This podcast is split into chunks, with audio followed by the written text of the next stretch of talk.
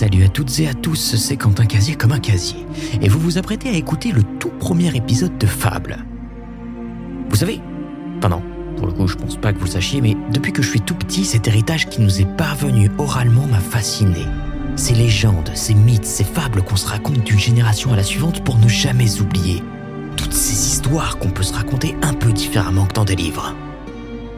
Ensemble, on va explorer les récits qui nous habitent depuis la nuit des temps, qui peuplent nos imaginaires et que j'étais persuadé de connaître par cœur avant de découvrir la vérité, ou une vérité, derrière les histoires que je vais vous raconter.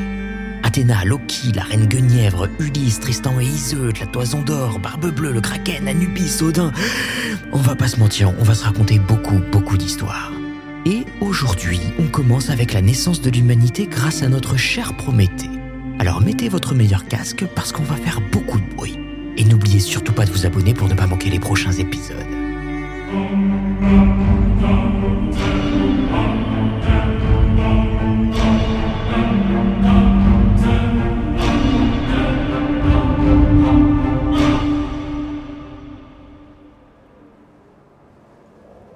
Au fin fond du Caucase, un cortège sinistre surgit de la tempête de sable qui commence à se lever. Un supplicié s'avance, prisonnier des fers du dieu boiteux Héphaïstos qui, lui, marche devant, portant un lourd marteau, des chaînes et d'énormes clous en fer. Il est bien entendu entouré de Kratos le puissant et de Bia la brutale, les deux serviteurs du grand Zeus. Avec le vent qui souffle, il nous est impossible d'entendre les mots prononcés entre les trois bourreaux. En revanche, ce qu'on peut très bien entendre à travers ce silence de mort, ce sont les rires cruels, affreux de Kratos. Il hait de toute son âme ce prisonnier pour tout ce qu'il a fait à l'encontre des siens, les Olympiens, au profit de simples vermines, les mortels. Comment comprendre un tel acharnement à vouloir protéger ces êtres faibles et inutiles? Kratos semble si heureux de pouvoir enfin exécuter la sentence de son maître. Ouais, la vengeance de Zeus, père des dieux, va être terrible. Ils continuent à marcher, en silence donc. Et enfin, ils arrivent à destination. Au milieu de rien, le néant nada walou Kutchi. Du sable, des cailloux, des rochers, à perte de vue. Le prisonnier silencieux est alors jeté contre un rocher. Kratos et Bia se placent à ses côtés, lui attrapent les poignets et ordonnent Gognar à Héphaïstos de l'enchaîner. Ils veulent en finir, et vite, et dans la douleur, les deux sadiques. Héphaïstos est jeté en avant par Kratos contre le captif et le rocher. Il connaît bien le pauvre bougre. La mission qui lui incombe est alors d'autant plus difficile, celle de faire prisonnier pour toujours un ami. Il est alors obligé d'exécuter à contre-coeur les ordres de deux immondes créatures. Il entame son travail de forgeron en liant de ses chaînes les membres du prisonnier, l'un après l'autre, de manière à ce que celui-ci ne puisse plus jamais s'échapper de ce désert qui pourrait bien devenir son tombeau. Les puissants bras du condamné sont maintenant liés à ce rocher éternel, et c'est autour de ses jambes, de ses pieds, fixés comme un homme sur sa croix, rappelant étrangement quelqu'un. C'est un triste spectacle. Et dans un silence terrifiant, chaque coup du marteau fatal résonne dans toute la vallée et devient le chant de celui qui ne sera plus rien, de celui qu'on oubliera à tout jamais. Vous vous souvenez de lui, vous? Ce terrible écho monte jusqu'à l'Olympe, aux oreilles de celui qui a lancé cette punition divine, Zeus, et qui guette l'exécution parfaite de la sentence, jubilant de sa victoire totale. Il se délecte des chaînes qui, sous la tension, lacèrent à vif la peau, les clous qui craquent un à un les petits os des mains et des pieds avant de ressortir pour entrer dans la pierre et s'y loger à tout jamais. Hmm. Vous ne trouvez pas qu'il y a quelque chose qui cloche? C'est bizarre, non? Il nous manque... Hmm. Vous devez vous dire que la scène est extrêmement violente, que ça doit faire terriblement mal, que globalement ça doit gicler de partout. Et pourtant... Ouais. Il nous est impossible d'entendre le moindre cri de douleur, On entend simplement le silence du martyr, résigné, enchaîné à son rocher, troué de partout. Une nouvelle tempête semble sur le point d'éclater. Il n'y aura pas de vent, pas de sable cette fois. Ses bourreaux repartent. Le dernier éclat de rire de Kratos s'évanouit dans le désert. Et il attend. Il attend que Zeus tourne son regard à nouveau vers lui. Le souverain de l'Olympe sent que quelque chose ne va pas. Il sent gronder la faim. Pourquoi cet idiot enchaîné resterait silencieux et accepterait si facilement sa destinée? Lui qui pourtant a bravé sans cesse la loi divine, lui qui a défié Zeus en personne. Que cache-t-il Lui, mes amis, c'est Prométhée. Et si vous vous demandez comment il a pu en arriver là, voici son histoire.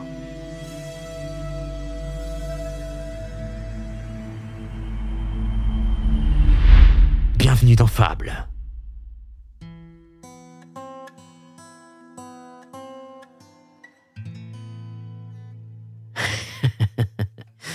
Alors, notre Prométhée séquestré, bâillonné, ligoté, enchaîné.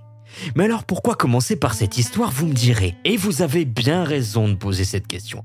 Alors je vais vous répondre tout simplement. Merci Oh bah de rien. L'idée derrière Fable, c'est en partie de vous raconter les récits originels qui ont fondé des sociétés, des cultures, et qui ont disséminé ça et là leurs graines, qui continuent à germer encore aujourd'hui. Donc pour raconter les origines, aussi diverses soient-elles, quoi de plus simple finalement que de commencer par notre origine, votre origine, celle des mortels, des femmes, des hommes, selon les Grecs. Et en plus, moi ce que je trouve génial, c'est que cela nous amènera forcément à nous poser plein de questions. Et notamment une que je trouve fascinante. Quelle idée a bien pu traverser l'esprit des dieux pour doter le monde de féminin et de masculin? Comment nos anciens, les Grecs, ont pu imaginer ce qui s'est passé dans leur tête? Ouh, ça fait beaucoup là, non On partait que pour se raconter une histoire au coin du feu, et là tu nous poses des questions un peu existentielles quand même. Bah c'est un peu ça les mythes, hein. Allez, maintenant on y va. Retournons voir Prométhée. Ah, attendez, attendez, attendez, attendez. Finalement, c'est qui Prométhée?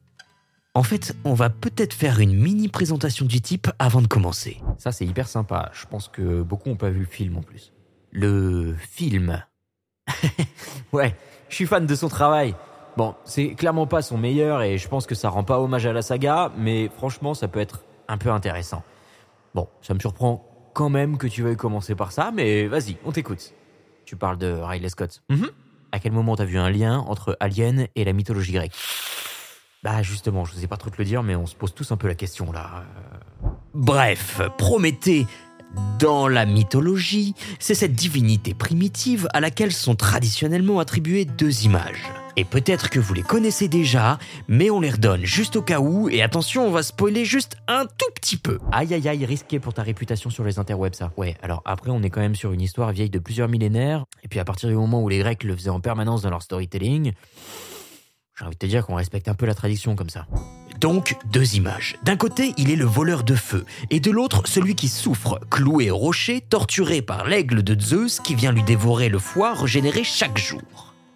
En somme, il est le voleur révolté qui dérobe un des biens sacrés des dieux pour les hommes et celui qui va en payer la plus terrible des conséquences à travers une expiation longue, lente et douloureuse. Une dernière chose avant d'y retourner. Un mini point sur sa situation généalogique si vous le voulez bien. Prométhée, c'est le fils du titan Japé, une divinité primordiale qui a précédé l'arrivée des dieux de l'Olympe, qui a couché avec sa sœur, Thémis, une titanide donc, et qui en fait n'est autre Oui, alors va pas falloir m'interrompre à chaque fois qu'il y a de l'inceste, parce que dans la mythologie grecque, ça se fait énormément pour le coup. Non, hein. non, non, non. T'as dit qui a précédé l'arrivée des dieux de l'Olympe. Alors là, tout le monde va peut-être un peu tomber des nues, mais il existait un ordre déjà bien établi avant l'arrivée de Zeus au pouvoir. Boum Personne ne l'a vu venir, cohue total. Quoi? Comment ça? Zeus, c'est pas le patron originel? Calmez-vous, calmez-vous. On va reprendre depuis le début pour donner un tout petit cadre à notre histoire. Qu'est-ce que c'est mal construit ton truc là? On comprend rien. Tu parles de Prométhée, après tu pars sur les titans et les titanides. Titanides, j'imagine que c'est les femmes titans. Puis sur Zeus, franchement, euh, focus un peu là. Zeus n'est donc pas le premier à avoir dirigé l'univers. En effet, des générations de divinités se sont succédées jusqu'à ce que Zeus, mettant un terme à tous ces conflits générationnels, devienne le maître tout-puissant, père des dieux incontesté. Très brièvement, posons les bases du cosmos dans lequel Prométhée évolue.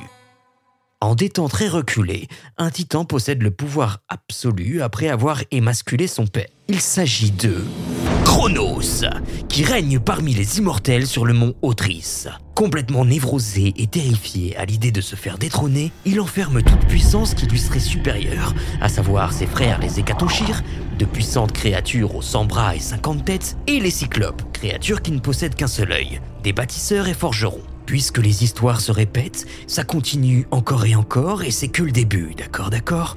Il se révèle être tout aussi tyrannique que son père, et ne vit à présent que dans une seule crainte, celle d'être détrôné par ses propres enfants. C'est plutôt normal qu'il ait peur, le Chronos, puisqu'un oracle lui a annoncé qu'il serait de toute façon, un jour, défait par sa progéniture. En toute logique, il engloutit donc chacun des enfants que lui donne Rhea, sa sœur Titanide devenue son épouse, histoire de régler le problème en famille. Sauf qu'un jour, la terrible prophétie se réalise à l'encontre de Chronos. Malgré ses précautions à manger chacun de ses enfants, il est détrôné.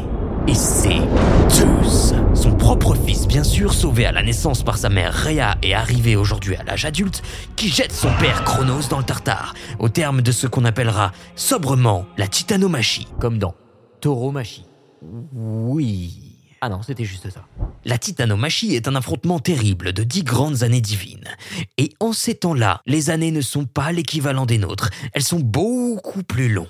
Combien? Euh, je sais pas. 100 ans C'est tout Non, peut-être 1000 en fait. Pas hyper précis là. Hein. Pendant ces dix années divines, les loyaux titans et titanides affrontent Zeus, accompagné des créatures qu'il a libérées du Tartare, Hécatonchire et Cyclope, ainsi que de ses frères et sœurs, Héra, Poséidon, Hadès, Estia et Déméter. Ça fait beaucoup de name dropping là, mais vous inquiétez pas, on recroisera chacune de ces divinités plus tard. On pourrait facilement voir dans ce combat qui est mené un combat générationnel, une sorte de rébellion de la jeunesse face à un système qui lui a été imposé et qui a cherché à le faire taire depuis sa prime jeunesse en dévorant chacun de ses héros. Et on n'aurait pas tout à fait tort. Alors vous me direz, pourquoi tout ce Previously, l'histoire de Prométhée dans la mythologie grecque extrêmement complexe? Previously, l'histoire de Prométhée dans la mythologie. Eh bien parce que justement, on en avait besoin de toute cette mise en contexte. Parce que cette cosmogonie est assez complexe, et surtout parce que, souvenez-vous, Prométhée est lui-même le fils d'un titan et d'une titanide. Pour revenir à lui, il est donc le fils du titan Japé et de la titanide Thémis, également symbole de la justice. Il est bon de noter pour la suite que Thémis possède également des pouvoirs divinatoires, capables donc elle-même de délivrer des oracles. Un petit point. Définition. Pour ceux qui sachent pas. Merci. Dans la Grèce antique, la divination constitue un aspect fondamental de la religion et de la culture. L'oracle est donc la réponse donnée par un dieu à une question personnelle concernant généralement l'avenir. Par extension et déformation, le terme d'oracle désigne aussi le dieu consulté, l'intermédiaire humain qui transmet la réponse, ou même encore le lieu sacré où la réponse est donnée. De tels oracles ne peuvent être rendus que par certains dieux, dans des lieux précis, sur des sujets déterminés et dans le respect de rites rigoureusement respectés. La prise d'oracle s'apparente donc à un culte. Il faut bien comprendre que le destin, personnifié par les trois moires, est une force indépendante des dieux, qui sont soumis et ne peuvent le fléchir. Tout au plus peuvent-ils le retarder et surtout l'entreapercevoir et en faire part de manière voilée aux mortels. Par exemple, Apollon est devenu l'archétype du dieu divin que l'on consultait par oracle, surtout à Delphes, par l'intermédiaire de la fameuse Pythie. Un petit point. Définition. Pour ceux qui sachent pas. Et voilà. Une diseuse de bonne aventure en fait. Ouais, mais qui elle a presque toujours raison.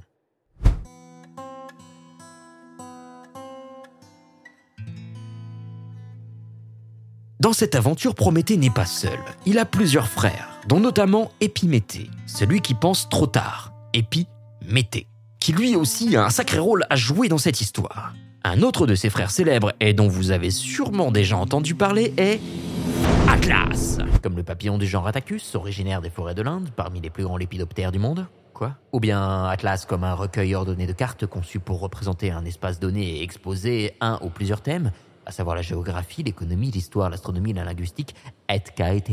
Mais non, pas, pas du tout en fait. Là, on parle d'Atlas, le porteur du monde, celui qui soutient la voûte céleste et qui mène la guerre contre les Olympiens aux côtés de Chronos.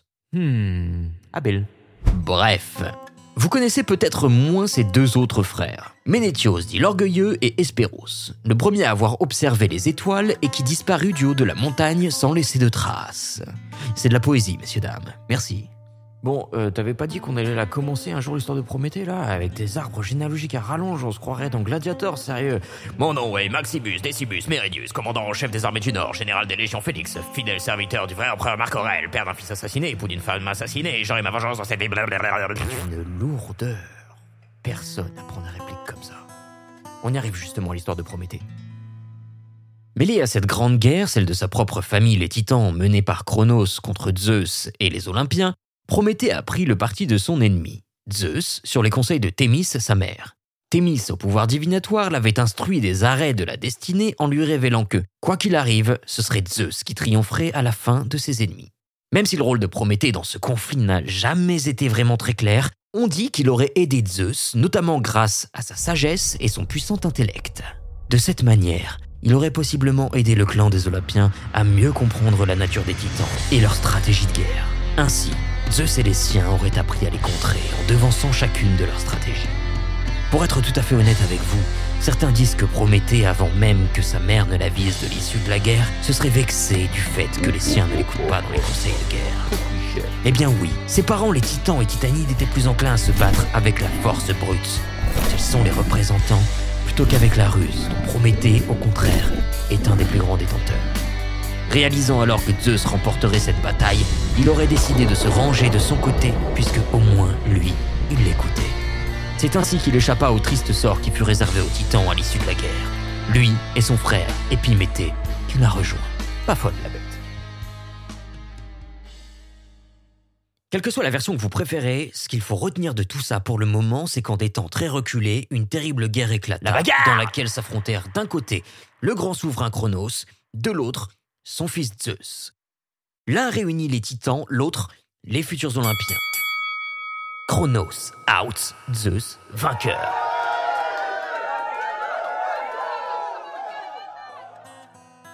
Une fois cette guerre remportée par Zeus et les siens, la paix peut s'instaurer tranquillement. Il se passera encore de nombreuses choses qui mettront en péril le règne La de Zeus, mais on ne va pas s'attarder dessus aujourd'hui. Aujourd'hui, contentons-nous d'imaginer un monde paisible dans lequel toutes les nouvelles divinités ont pu prendre la place qui leur revenait et qui ressemble assez au cosmos que vous connaissez aujourd'hui. Cette répartition des rôles entre les différents dieux et différentes déesses, c'est bien entendu Zeus qui l'a faite, aidé en partie de Métis, sa première épouse. Si je puis me permettre, on m'a toujours dit que la femme de Zeus était Héra, alors faudrait peut-être que tu vérifies un peu mieux tes infos. Ça devient vraiment gênant devant tout le monde. Oui, mais non. Zeus n'a pas eu qu'une femme et Héra n'était certainement pas la première. À mort Menteur Rends l'argent Ok, continue, mais je te fais pas confiance. Oui. Vous verrez, Zeus a eu beaucoup de femmes. Pour l'instant, on ne parlera que de Métis. Et d'ailleurs, ça tombe extrêmement bien qu'on en vienne à parler d'elle. C'est vachement bien écrit en fait comme histoire parce qu'elle va nous aider à comprendre un tout petit détail à propos de Prométhée. C'est l'anecdote sur les Grecs, et maintenant c'est l'anecdote sur les Grecs. Vous pouvez l'entendre dans son nom. Prométhée. Pro-métis. Vous l'avez? Rapport à ses origines? Euh. Non. Bon, Métis est la fille d'Océan, qui a lui aussi couché avec sa propre sœur, Thétis. Il y en a combien en fait? Non mais j'avais prévenu, hein. Métis, dans la mythologie, c'est celle qui sait plus de choses que tout dieu ou homme mortel. Elle est la reine de l'intelligence, de l'intuition suprême, de la ruse absolue, et surtout la mère d'Athéna, la fameuse. Alors pourquoi Métis est-elle si importante dans toute cette histoire? Parce qu'on répétera sans cesse ici que le père des dieux, Zeus, possède cette fameuse Métis. Ça devient un peu chaud là, calme-toi quand même. Je dis posséder la métisse. Ici, il s'agit du substantif qui désigne les qualités de flair, de sagacité, de prévision, de débrouillardise, d'une ruse sans pareille et d'une intelligence supérieure. Bref, tous les traits de métis la titanide. Prométhée possède également cette qualité. Il possède donc la métisse, au même titre qu'Ulysse ou encore Zeus.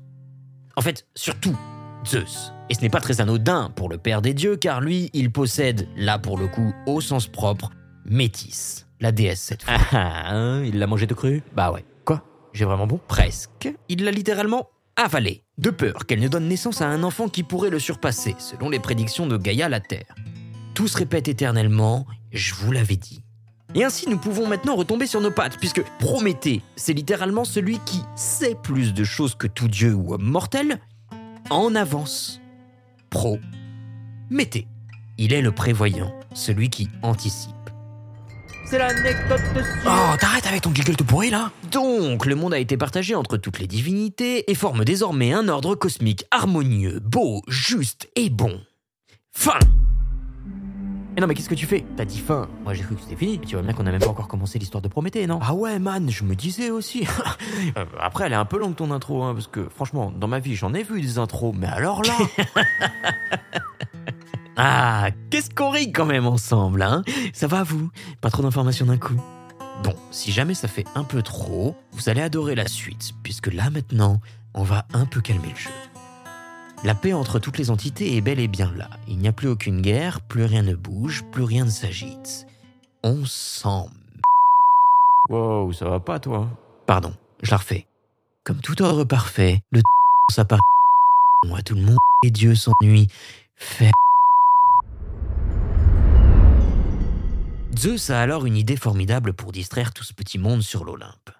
Souvent, quand il est allongé sur son lit divin, en train de manger du raisin divin, il lui arrive de se souvenir de cette grande bataille divine qu'il a menée comme un chef. Oui Tu dis pas divin? Pas là, non? Ok, c'était juste pour être sûr. Et quand il repense à toute cette grande guerre, alors il repense à son père, ses oncles et ses tantes, Titan et Titanide, qu'il a enfermés pour bonne partie dans le Tartare, afin d'asseoir son règne absolu. Ah, Chronos, Phébé, Japet, Hyperion, Cryon, Nemos... Attendez. Japet Oh, oh, oh, laisse-moi deviner, t'es en train de faire Zeus là Oh non, non, non, non, non, non, non, mais dis pas que t'es en train de faire ça. Vous avez bien dit Japet Mais oui, cet oncle qui croupit actuellement dans les entrailles de la Terre. Comment s'appelle son fils déjà? Mais si, vous savez, il m'a été d'une grande aide pendant la guerre.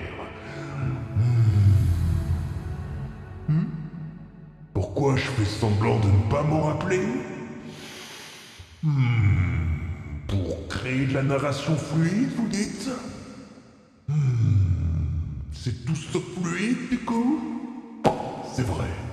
Bon, bref, je me souviens de Prométhée, vous avez gagné, sans transition. Refais plus ça, s'il te plaît.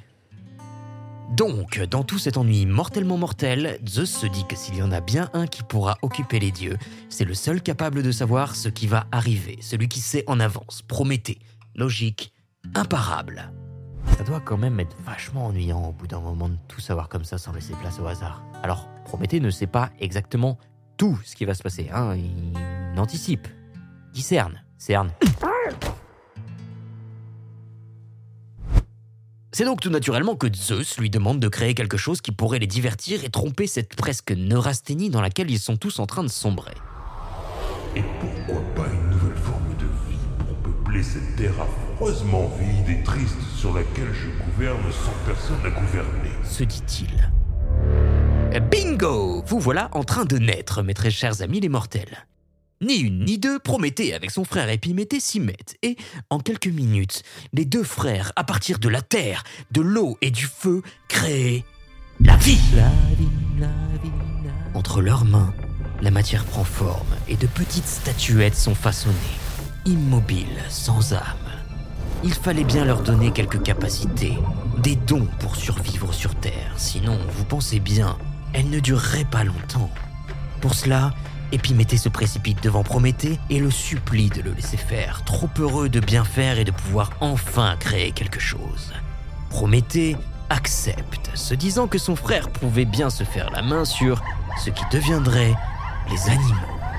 Épiméthée commence à façonner la vie sur Terre. À certains, il donnera des nageoires pour fendre les eaux, à d'autres un pelage pour se protéger du froid, ou encore des carapaces. Certains seront dotés d'une grande vitesse pour échapper aux prédateurs, d'autres des ailes pour fendre l'air et fondre sur leur proie.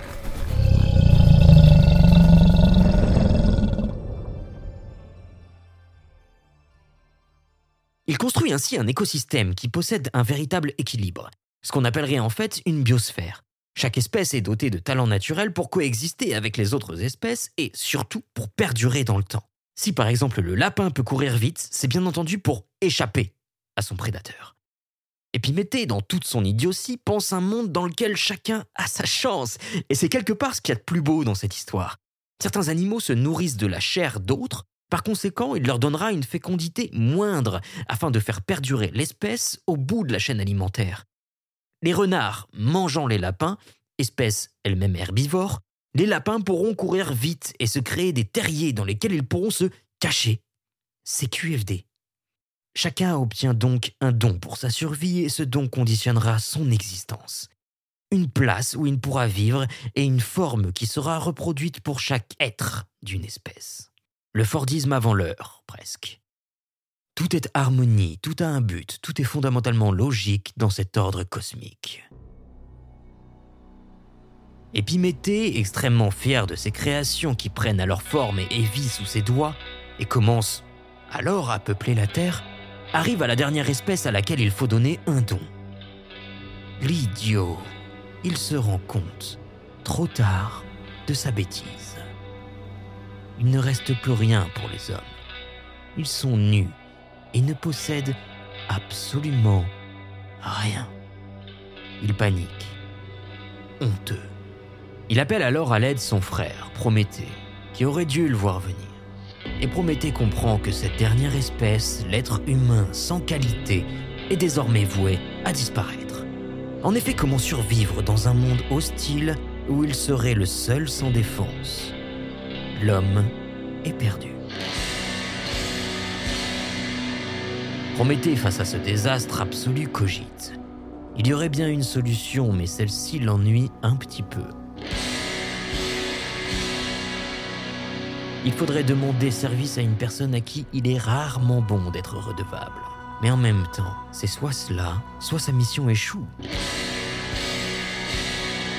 Pour réparer la terrible erreur de son frère, Prométhée part sur l'Olympe voir Zeus avec une petite idée en tête, et il lui expose la situation. À ce moment-là, allez savoir pourquoi, Zeus est encore généreux. Alors il accepte la demande du titan, accorder le feu divin aux humains.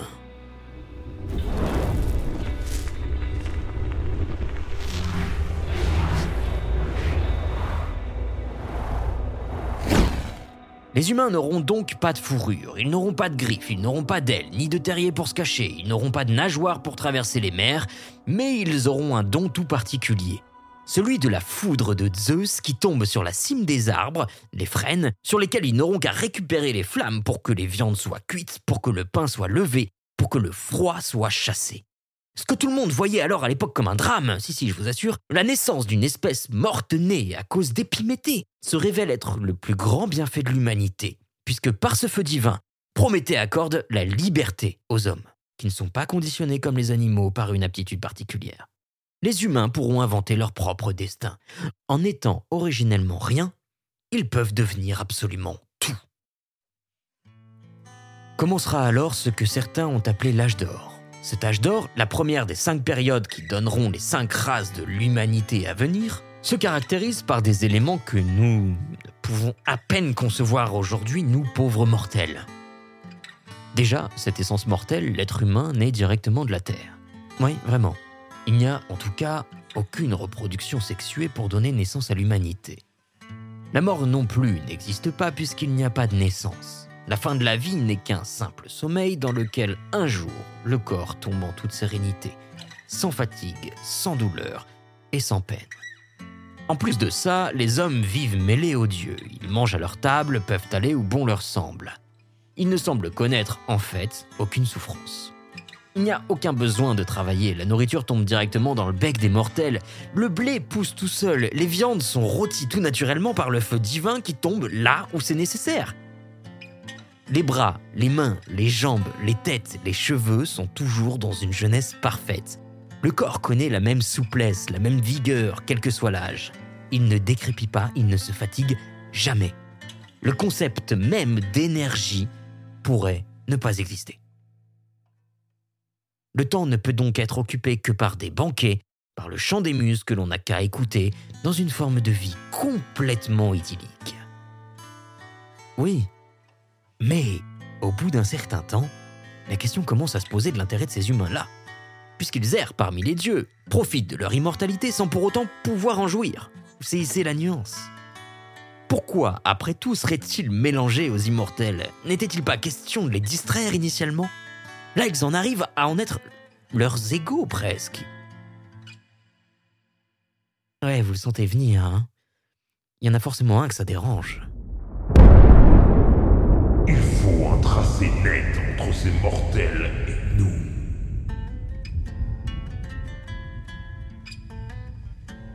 Dans ce temps de l'âge d'or où les mortels vivent avec les dieux, il est grand temps de créer une frontière entre les deux parties. Pour que Zeus puisse accomplir son ordre cosmique, il faudra bien continuer ce système hiérarchique qu'il a mis en place et qui lui tient tant à cœur. Et donc une seule solution. Séparer les mortels des immortels pour de bon. Leur donner finalement une place, celle qu'ils n'avaient jusqu'à maintenant jamais prise, puisque pas nécessaire. On en aura mis du temps à arriver jusque-là, vous trouvez pas? C'était pourtant évident, écrit depuis le début. Je vous pose une simple question. Selon vous, est-ce que Zeus ne peut être autre chose qu'un tyran comme son père, et comme le père de son père ne l'a été? Remettons les choses dans leur contexte. Il est celui qu'une révolution totale vient d'investir d'un pouvoir absolu et totalitaire. Oups, je l'ai dit. Eh bien oui, il ne connaît ni la justice ni la pitié, et chacun doit plier sous sa loi pour fonder l'ordre auquel maintenant, lui, et finalement lui seul, il aspire. Attends quoi, tu peux pas finir là